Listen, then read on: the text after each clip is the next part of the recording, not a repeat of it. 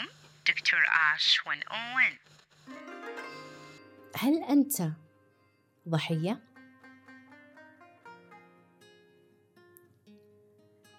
في يوم من الأيام كنت جالسة في إحدى جلساتي العلاجية ومتعمقة في حديث إحدى الكلاينتس اللي كانت عندها مشكلة. لمست جانب الألم والحزن في كلامها وتلويحات إيدها في الهواء. وأحيانا لحظات الصمت اللي تنتهي بالدموع ومن بعدها بالتذمر ومن ثم الاقتناع بالنتيجة اللي وصلنا لها. ومن ثم رجوعها لنفس الدائرة في الجلسة اللي تليها. وكنت أعطيها فرصة إنها تفرغ عن كل مشاعرها السلبية وأفكارها أو كل شيء يدور في بالها لكنها كانت ترجع بنفس الدائرة مرة أخرى لثلاث جلسات كاملة حتى انتهى بها المطاف في الجلسة الرابعة إنها كفت عن الدوران بنفس الدائرة لأنها استوعبت دورها الحقيقي في المشكلة واللي تسبب إنها تعيد نفس نمط المشكلات نفس نمط الأشخاص في حياتها وذلك لما سألتها هذا السؤال هل أنت ضحية؟ هناك نوعين من الناس طبقا لعلم النفس والدراسات اللي تمت في هذا المجال. يوجد نوع هو ضحية فعلا. ضحية ظروف ضحية أشخاص إلى آخره. والنوع الآخر هو شخص ذو عقلية ضحية. واليوم راح أتكلم عن الشخص ذو عقلية الضحية واللي أغلبنا قد يحملها أو حملها لفترة من حياته أو حتى تعامل مع ناس عندهم نفس العقلية. والكلاينت اللي كانت عندي كانت تملك عقلية الضحية واللي تعتبر شخصية من شخصيات مثلث المنازعات واللي يسمى علميا بمثلث الدراما. حيث أن أغلب طريقة تفاعلات العلاقات التوكسيك تنبع من هذا المثلث. في شغلة لازم أوضح لكم إياها عشان أنتوا بعد تتعمقون بنفسكم. وتفكرون إذا كنتوا تحملون هاي العقلية أو في ناس حولكم عندهم نفس هاي العقلية وبالتالي مأثرين على حياتكم بطريقة مرهقة وأحيانا تكون مضرة. الأشخاص اللي عندهم هاي العقلية عندهم فكرة إنهم مو بلازم يتعاطفون مع أي شخص غير أنفسهم تسألوني ليش؟ لأن هؤلاء الأشخاص عندهم اعتقاد بأنهم أكثر ناس في هاي الدنيا يعانون وأن مشكلتهم أكبر مشكلة في هاي الدنيا يعني هم فقط منشغلين بمعاناتهم الشخصية. وهالشي يخليهم أحيانا ما يحسون بمعاناة الآخرين وقد يسفهون من معاناة الآخرين من وجهة نظرهم. لأن المشاكل والمعاناة اللي عندهم أهم من معاناة ومشاكل الآخرين. وهالشي يعطيهم إحساس نوعا ما إنهم مو بلازم يحسون بغيرهم أو بأحاسيسهم أو بآلامهم المهم مشكلتهم هم وإحساسهم فقط. أرجع لل client ال client كانت تصر وتأكد إنها الضحية وإنها أكثر شخص مظلوم في القصة. وكنت أنصت لها بهدوء عشان أقدر أحدد من طريقة كلامها لغة الجسد هل هي فعلا ضحية أم بعقلية الضحية لأن إذا كانت ضحية في طريقة معينة عشان أطلعها من هذا السيركل. وإذا كانت بعقلية ضحية أيضا في طريقة معينة عشان أطلعها من هذا السيركل. كانت تكرر لي دايما إنها ضحية ولفت انتباهي إنها ذكرت إنها دايما العلاقات اللي هي تكون فيها يكون فيها نمط شخصية دايما يتكرر عليها. وطريقة التعارف والانفصال تكون في الأغلب بنفس الطريقة أو ممكن تزيد حدتها مع كل علاقة جديدة. وأيضا الشخصيات اللي حواليها كلهم عندهم نفس النمط بالفكر. فتوصلت لنتيجة إنها بعقلية ضحية. كيف؟ اللي عندهم عقلية الضحية في عندهم أمور مشتركة. بذكر لكم بعض منها. أول شيء الإصرار على أنها ضحية.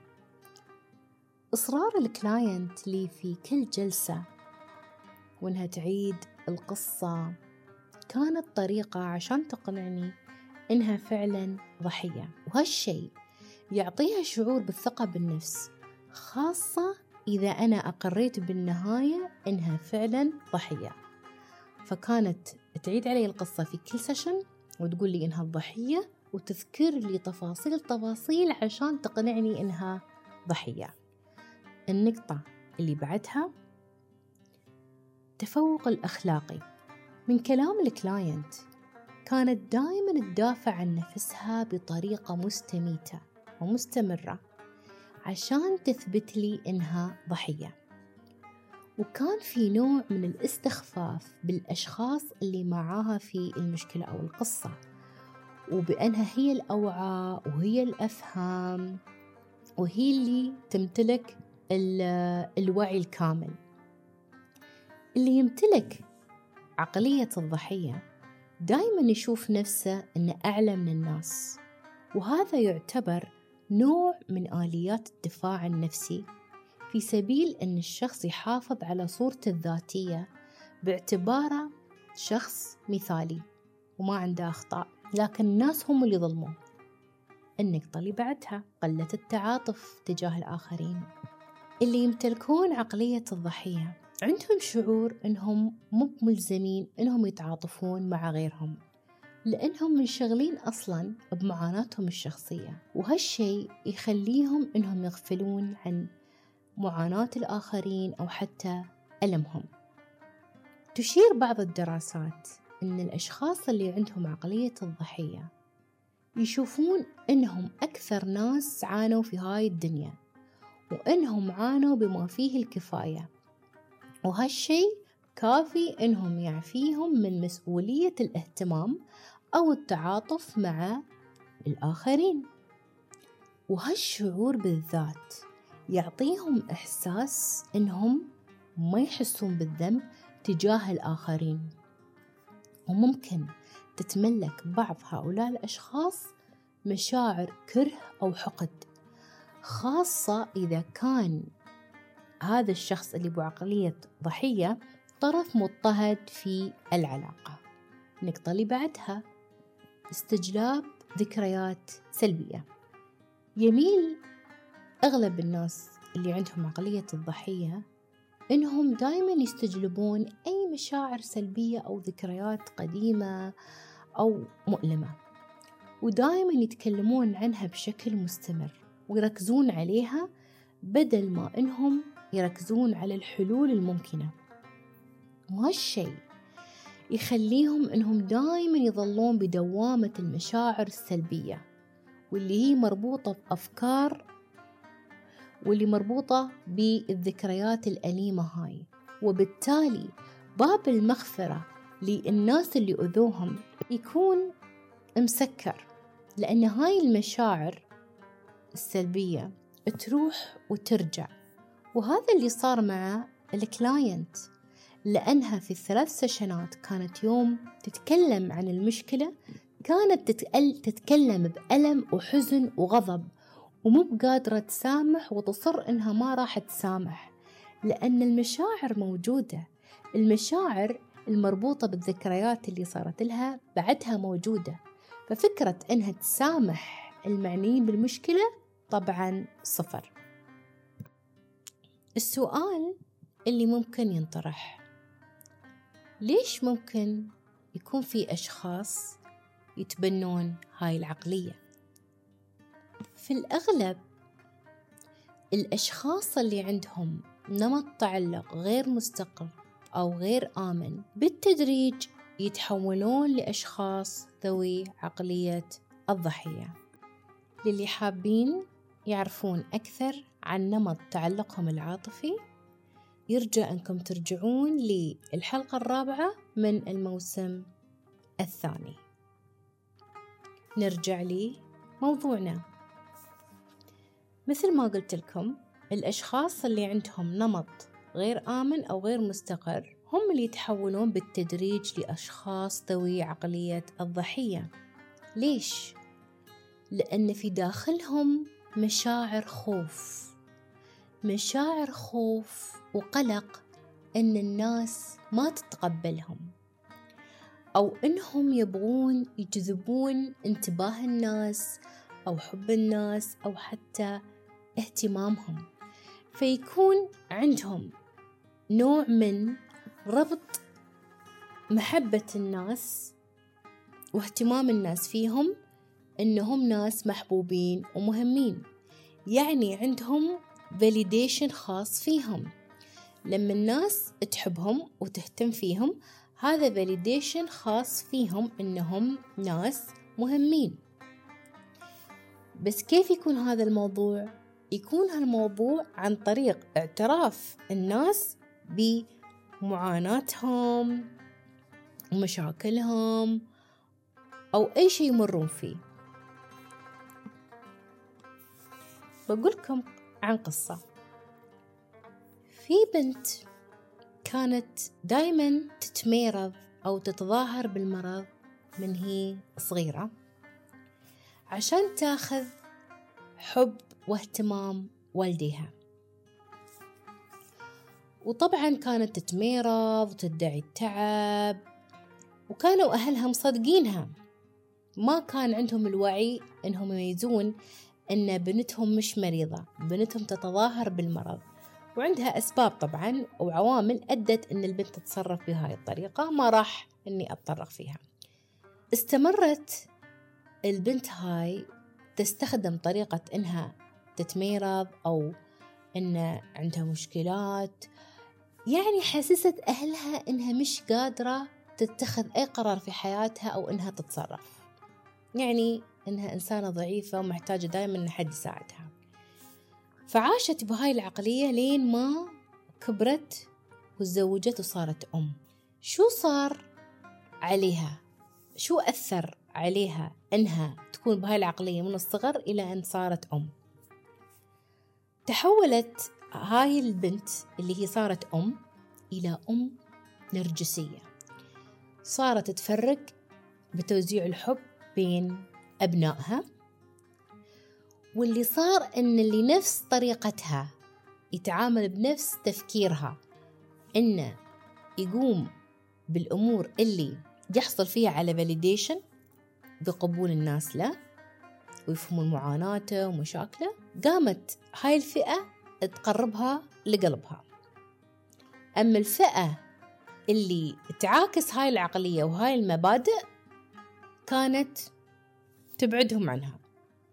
فصارت علاقة سامة بين الأم والأبناء اللي انبعدتنهم عنها.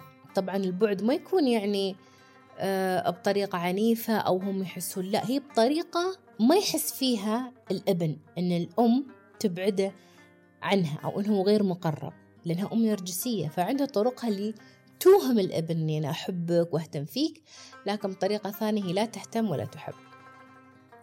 فالأم هاي شو صنعت؟ صنعت من ابنائها أن يكون في أبناء فعلا هم ضحايا فعلا ضحايا وصار عندها أبناء مضطهدين وصار عندها أبناء منقذين. المنقذين أحيانا منهم يكون فعلا ناس منقذين عندهم مبادئ عندهم قوانين في حياتهم يمشون عليها.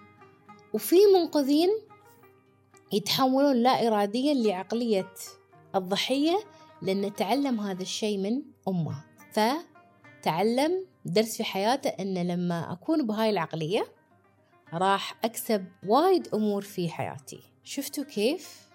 البنت صارت أم وهاي الأم هاي الصفة اللي صارت فيها تحولت لشيء آخر صنعت منها شخصية نرجسية كونت علاقات نوعا ما سامة بينها وبين بعض أبنائها. وأبنائها تأثروا أيضا بهذا الشيء. طبعا الشخص اللي تكون عنده عقلية الضحية دائما يستند على طريقة أنه يلفت الانتباه أو يجذب اهتمام أو حب أو أو أو أو بأن يظهر أنه ضحية بطريقة تحسسه بالأمان. فطريقته هاي تخليه يحس بالأمان ويضمن أنه راح يحصل على كل شيء يبغيه. لأنه في اعتقاده أني لما أتظاهر أني ضحية هالشي راح يجذب انتباه الناس لي وراح يتعاطفون معاي. وبالتالي هذا التعاطف اللي من الناس راح يغذي مشاعر الفراغ العاطفي اللي عنده. كيف ممكن أن نتحرر من أن نكون ضحايا أو تكون لنا عقلية الضحية؟ في عدة خطوات تساعدنا عشان ما نقع في هذا الفخ. أول شيء تحمل المسؤولية الكاملة. لما يصير موقف أو نزاع أو مشكلة معينة لازم نحدد شو هي المشكلة وشو اللي نبغي نوصل له وشو الحل المناسب. ممكن نفضفض عن ضيقنا ممكن نتذمر لكن لازم ما نضيع وقتنا في اللوم والغضب من نفسنا أو من الناس اللي مشتركين معانا في هذا الموضوع. لأن ما في حد راح ينقذنا وما في حد راح يحل مشاكلنا. فأي شيء يصير في حياتنا لازم نتحمل مسؤوليته كاملة. ولا راح نظل في هاي الدائرة ندور فيها واللي راح يصير إنه راح تزيد عنا المشاعر السلبية راح يزيد عنا الضيق التوتر وهذا ممكن يؤدي حتى لأمراض. نفس قصة ال client اللي خبرتكم عنها. كانت في كل session تدور في نفس الدائرة ومو بقادرة تطلع. فعشان ما نكون في هاي الدائرة وما نطلع منها لازم نتخذ قرار بوعي إن إحنا نتحمل مسؤولية أي شيء يصير في حياتنا. النقطة اللي بعدها لوم العالم الخارجي. إذا صار لنا أي شيء في حياتنا لازم ما نظل نلوم العالم الخارجي اللي هو الناس أو الحظ أو الظروف لازم نوقف عند هاي النقطة ونركز على المشكلة نفسها. نحن عندنا مشكلة ولازم نوجد لها حل ونطلع بأقل الخسائر. فاللوم ما راح يفيدنا في أي شيء إلا أنه راح يزيد عنا مشاعر الضيق والمشاعر السلبية. النقطة اللي بعدها. اللطف. لما يصير شيء للناس اللي حوالينا لازم نمد إيد العون لهم نتفهمهم نتفهم مشاعرهم معاناتهم. بالرغم إن نحن في هاي النقطة ممكن إن نحن أيضا عندنا معاناة وعندنا مشاكل. لكن لما نحن راح نواسي الناس ونغير مزاجهم من مزاج سيء لمزاج أفضل راح نحس بنوع من السعادة. راح نحس بطاقة إيجابية إن نحن غيرنا في نفسية أشخاص حوالينا وشفنا السعادة تتراقص في عيونهم. فخلونا نكون لطيفين مع أنفسنا أولا عن طريق اللطف مع الآخرين. النقطة اللي بعدها التوقف عن استجلاب الأفكار والمشاعر السلبية. لما نكون في موقف أو نزاع شيء طبيعي راح نحس بمشاعر غضب أو حزن أو سخط إلى آخره. لكن لازم تكون عندنا القدرة أن نحن نسيطر على هاي المشاعر. لازم تكون عندنا القدرة أن نسيطر على هاي المشاعر ونحاول أن ما نربطها بالفكرة الموجودة لأن هاي الفكرة تغذي عنا هذا الشعور تغذي عنا الشعور السلبي هذا أو الغضب أو الحزن أو التوتر. فبالتالي لازم يكون عندنا لحظة صمت نتمالك فيها نفسنا ونحاول إن نغير أي فكرة سلبية بفكرة إيجابية. نغير أي شعور سلبي بشعور إيجابي. مثلا تغيير فكرة سلبية. الفكرة السلبية إن هاي المشكلة كبيرة. نغير هالفكرة بفكرة إن بإذن الله تعالى راح تنحل هاي المشكلة. هاي فكرة إيجابية. الشعور هو شعور الحزن والغضب. نغيره بشعور آخر اللي هو شعور التفاؤل واليقين إن بإذن الله تعالى راح تنحل هاي الأمور. بهاي الطريقة نحن راح نوقف سيل المشاعر السلبية اللي قاعد نستجلبه ونحن بدون وعي. النقطة اللي بعدها والأهم راجع نفسك. الشخص اللي عنده عقلية الضحية أو فكرة أنه ضحية دايما لازم يراجع نفسه. يراجع نفسه. ليش أنا أفكر بهاي الطريقة؟ وهل هاي الطريقة راح تفيدني؟ هل فعلا راح يفيدك أنك دايما تكون ضحية؟ هل تعتقد أن هاي قوة قوة شخصية أو ثقة بالنفس؟ هل إذا استمريت في هاي بهاي الطريقة أو على هذا المنوال دايما الناس ما راح تكشفك ولا بي يوم والناس راح تكشفك؟ وإذا كشفتك الناس بيوم من الأيام شو راح يكون موقفك؟ هل راح تكون سعيد؟ ولا راح تكون خجل إن الناس كشفوا فيك هالشغلة؟ راجع نفسك. راجع نفسك إذا كان يستحق منك إنك تكون عندك عقلية إنك ضحية أو إنك ضحية. عقلية ضحية ممكن إنك تنكشف ممكن إنك تنجرف في هذا الدرب. وبالتالي أنت اللي راح يكون عندك سيل من المشاعر السلبية والغضب والحزن. وإذا كانت عندك عقلية الضحية إلى متى أنت راح تكون في نفس الدائرة؟ تفكر بالمشكلة وبالعوامل اللي صارت آه، والمآسي اللي صارت لك من دون ما توجد لها حل. يعني أنت تضيع وقتك فراجع نفسك. حاولت أني أتكلم عن موضوع الضحية أو الأشخاص بعقلية الضحية. بأسلوب مختصر. الموضوع لو تعمقنا فيه لدخلنا في أبعاد أكثر وأمور أعمق وفي موضوع له علاقة بالصراعات والنزاعات اللي تحصل بين الناس. مثلا علاقات العمل آه، علاقات اللي هي الشخصية اللي مثلا تكون بين الأزواج الأصدقاء الأهل. وهاي يسمونها بالمثلث الدرامي. مثلث الدرامي وفيه أدوار معينة. وأدوار الناس في هذا المثلث تعطيكم فهم عن النزاعات أو الصراعات الإنسانية وكيف يتم التعامل معاها بشكل صحيح وبناء.